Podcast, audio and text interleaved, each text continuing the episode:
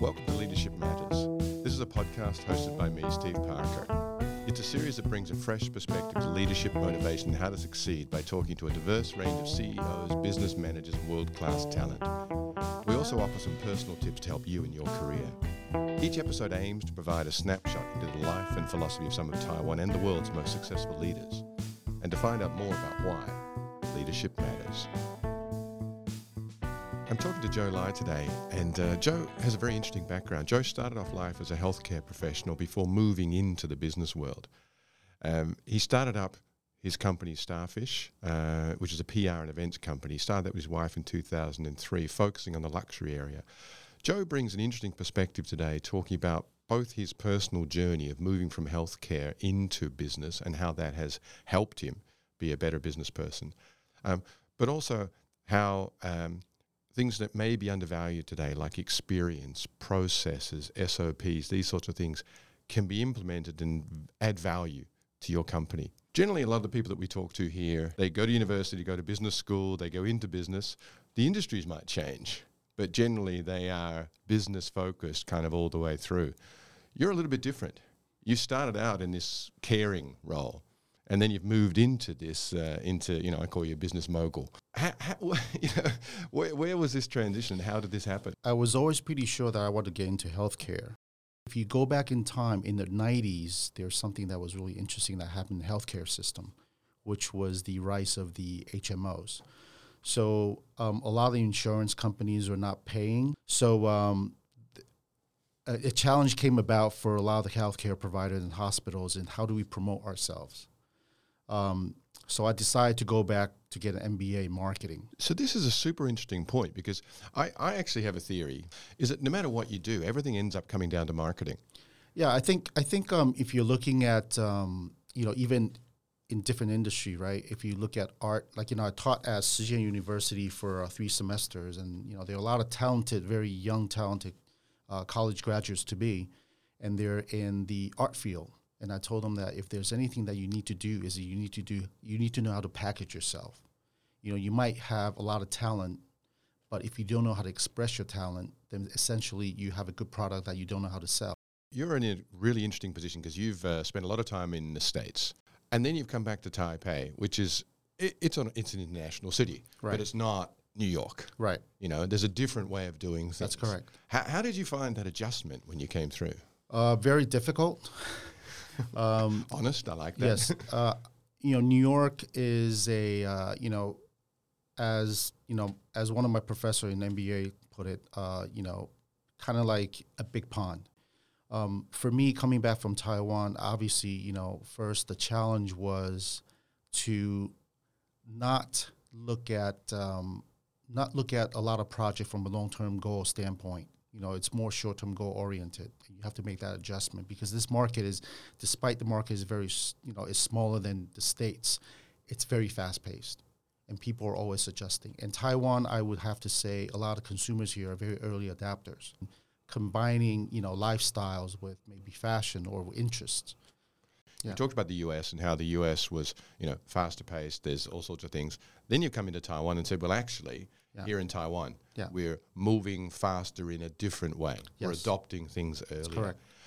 How does a place like the US, and again, you can compare this to a company, right. you know, how do you think a company or, or, or, or a country can protect itself from losing its competitive edge?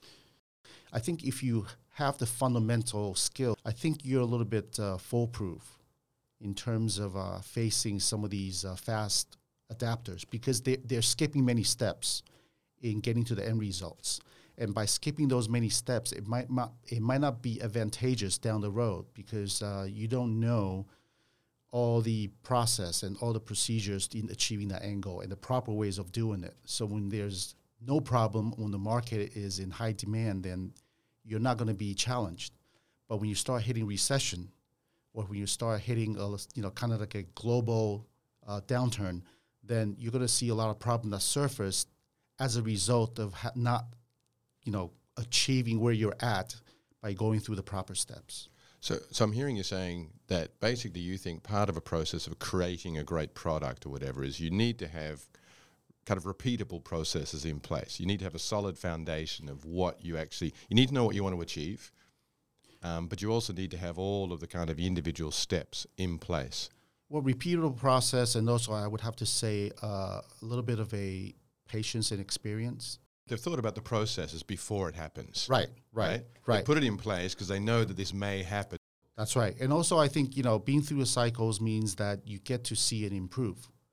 And, you know, maybe three, five, or six, seven years within one company. Some people talk to me and they, they don't necessarily, some of the younger people I talk to don't necessarily value experience. You know, they look at what's happened before and go, oh, that's how people used to do things. Right. Maybe because the you know maybe some older people in their office don't use line as much as they do, or, right. or, or, whatever it is. But right. you know these are just habits, right? Right.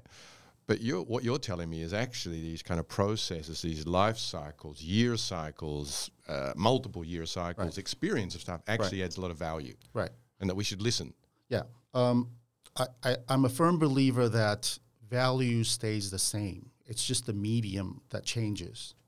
So when when technology improves, it's just the medium, how you communicate and what you, how you deliver uh, changes. You know, for example, uh, in the '90s, obviously, you know, if you're looking at marketing, a lot of traditional marketing, television, radio, billboards, you know, uh, and then you, you, you start going to you know the uh, after the uh, change of the millennium. A lot of people come out and say that you know we're bloggers. You know, I mean, bloggers was almost like a new type of uh, career that never actually existed before. You know, but then again, you, you, look at what happens after 2010. Bloggers seems to be a passing phase because now people say that you know we're kind of like uh, you know vloggers, you know, because YouTube, uh, early adapters or Facebooks, you know, so people start coming up with different ter- te- te- uh, terminologies in in uh, defining who they are. But at the end of the day, if you look at it, they're still delivering information, right?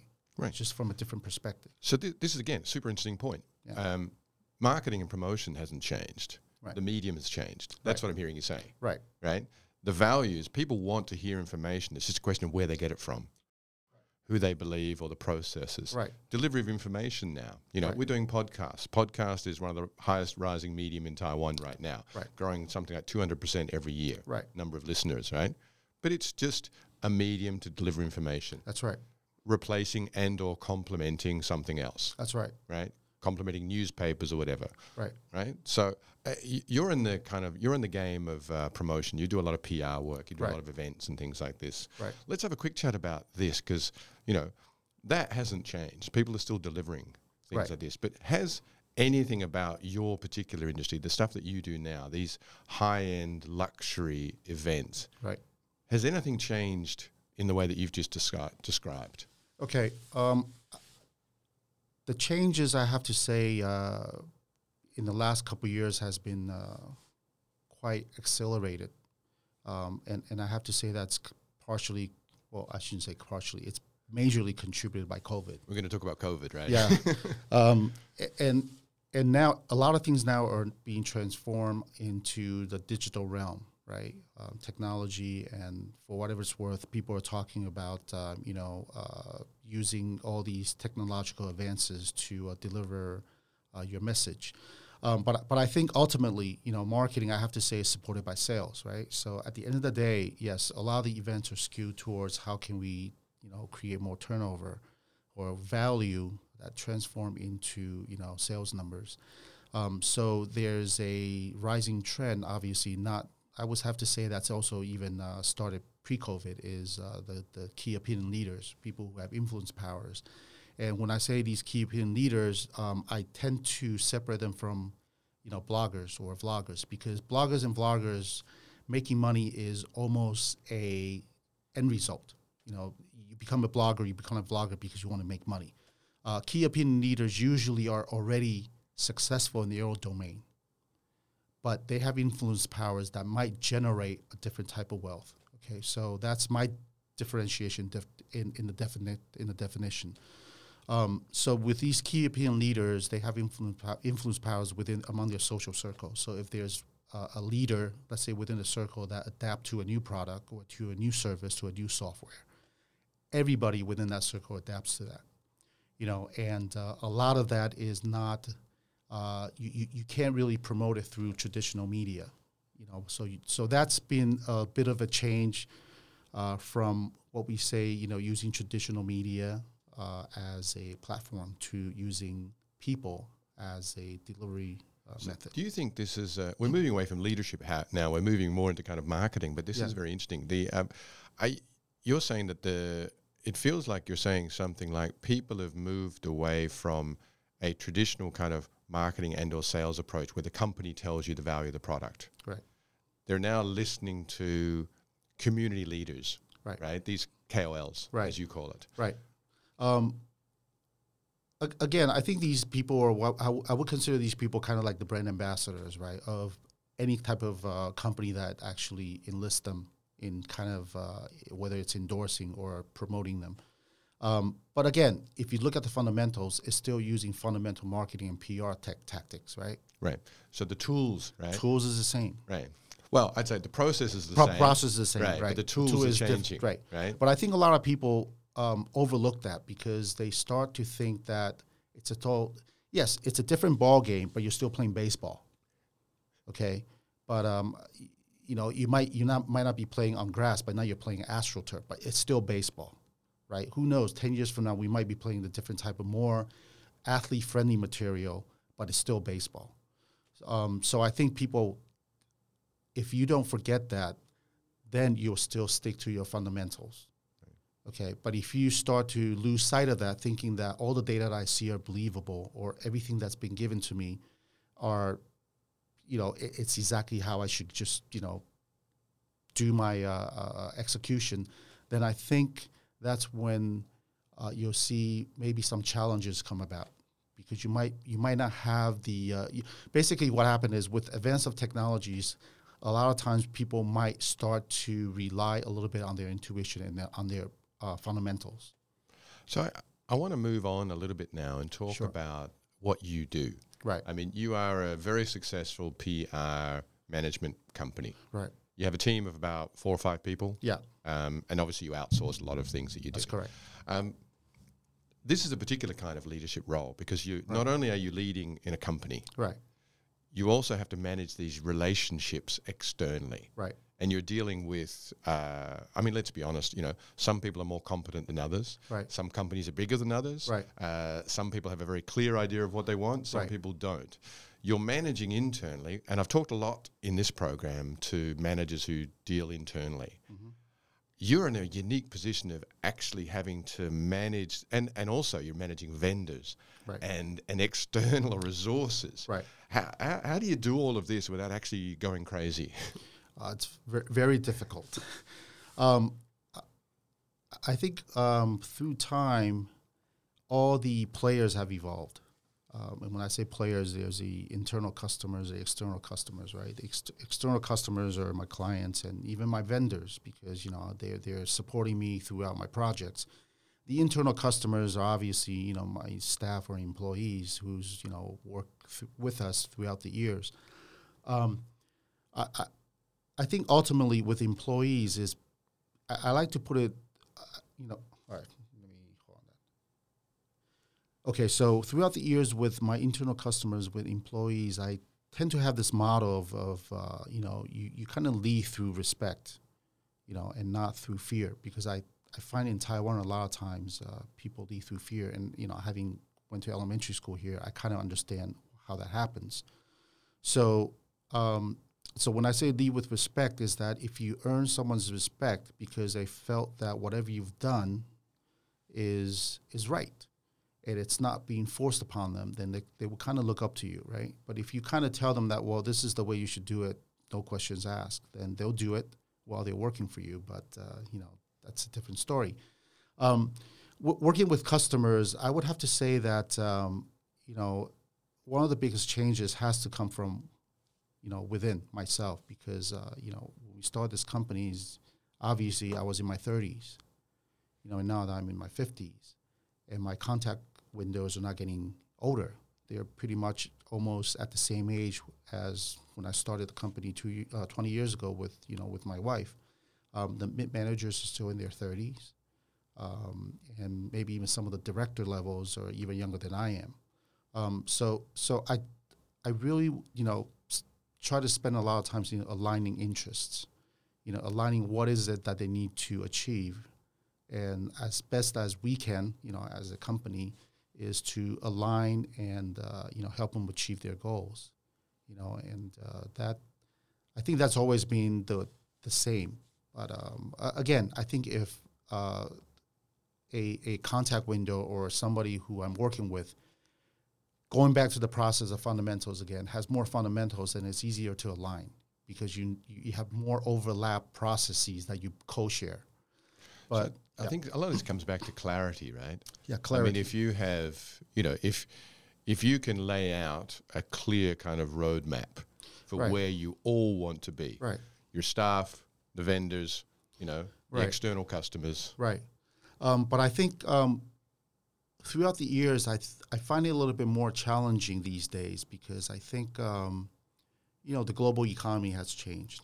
Um, so that affected obviously my clients you know. Something that they want might not necessarily be uh, it could change anytime you know. It could change anytime because of global economy or even global geopolitical environment right? Um, with staff I, th- I find that in the last you know maybe five or six years uh, they're, they're still very uh, driven but they seem to have less of a uh, understanding of what actually is it that they want. Um, you know what they want to achieve where they want to be in life. Um, and and I don't know. I, I don't know if it's a global phenomenon or not but I just think that they're a little bit more uh, innocent in a way that they think uh, you know everything just kind of work out on its own Is that options? I mean, is it because they've got options? I mean, is it if you go back 20 years or 30 years even in Taiwan, you know, we're talking about Taiwan really, right? right 30 years ago in Taiwan, I, you know, you probably had less options, right? You you had to get a job, you had to make money, you had to survive. Are we in a more comfortable situation now? I think we're. I, I wouldn't say that there's more. Uh, okay, if you're talking from a uh, job standpoint, maybe there are more options.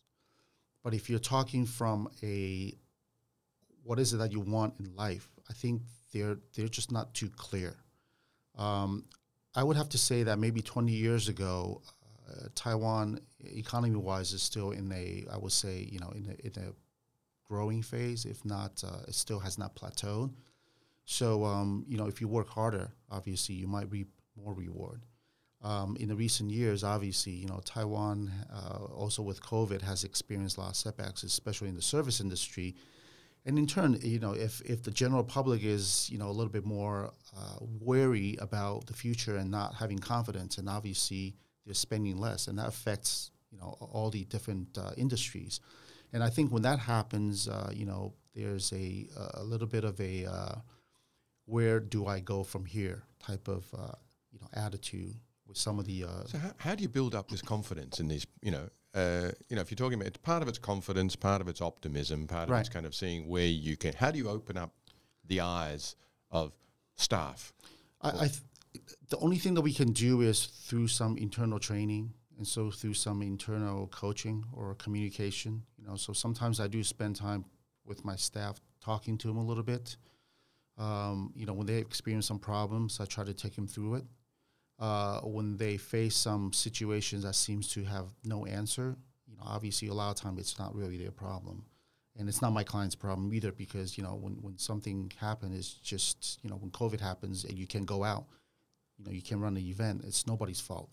So you kind of have to uh, you know uh, do a lot more uh, coaching or co- counseling.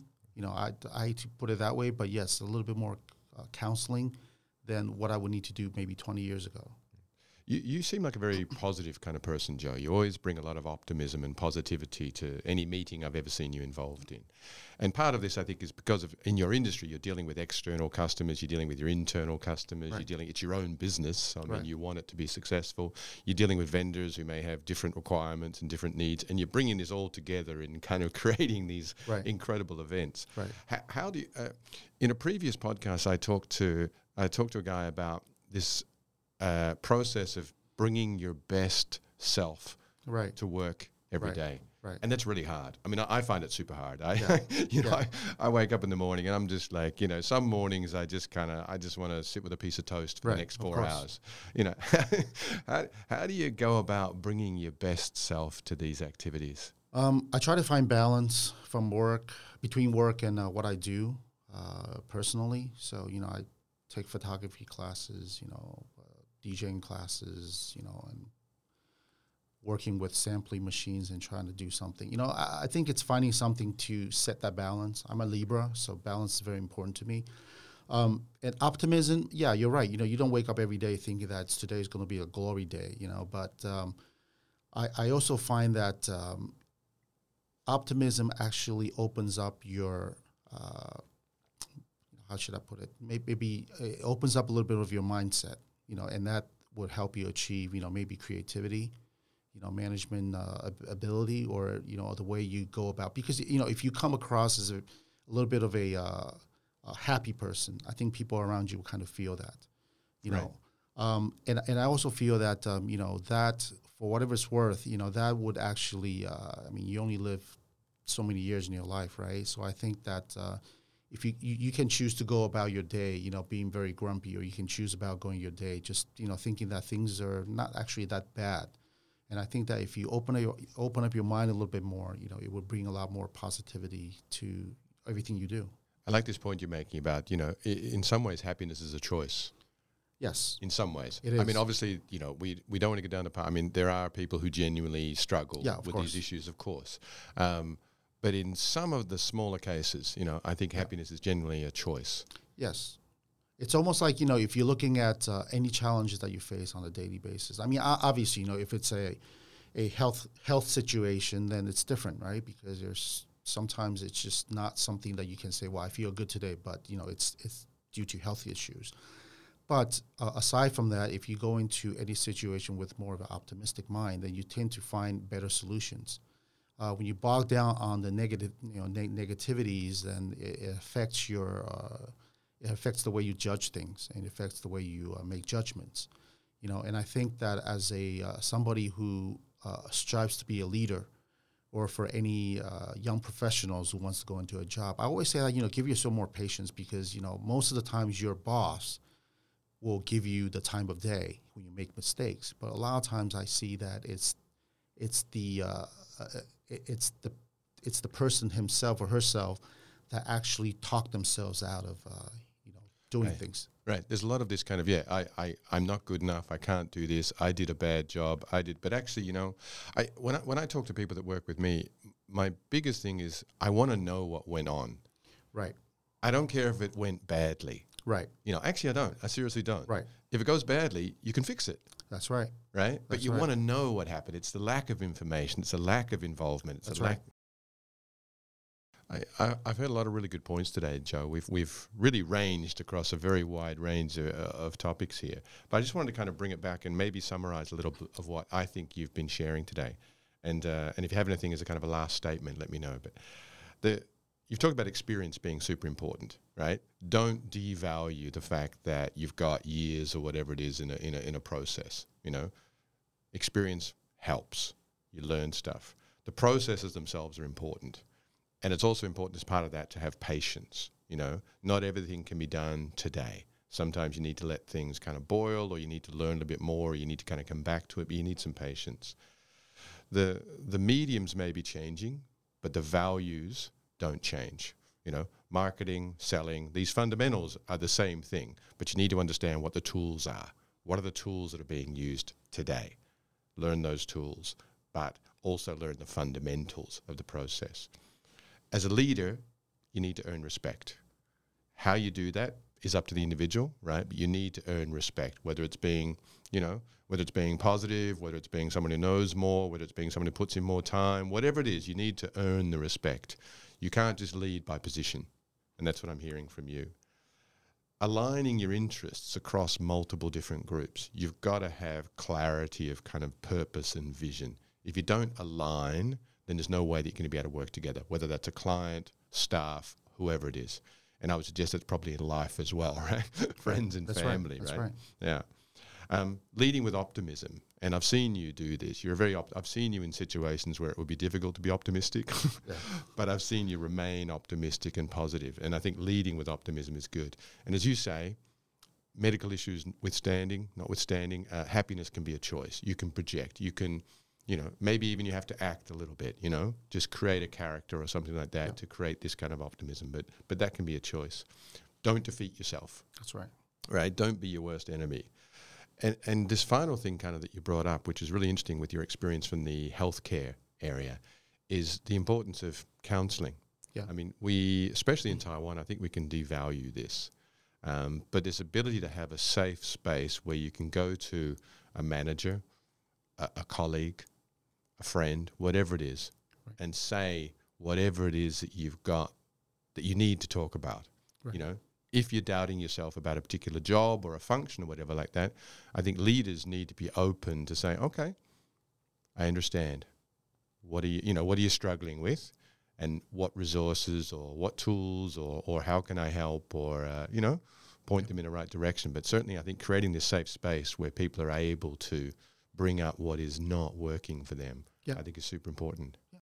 Joe, it's been a pleasure chatting to you today, and uh, I've learned a lot as always by doing this program. And uh, thank you for bringing uh, your perspective on leadership matters today. Thank you, Stephen. Thank you for having me. You can listen to this podcast live on the fourth Monday of every month on ICRT, and after that on the ICRT website, Apple Podcasts, Spotify, or wherever you get your podcasts. Just search for Leadership Matters by Stephen Parker. You can also check out my social media. I'm on Facebook, Twitter, LinkedIn, and Instagram. We'll see you next time.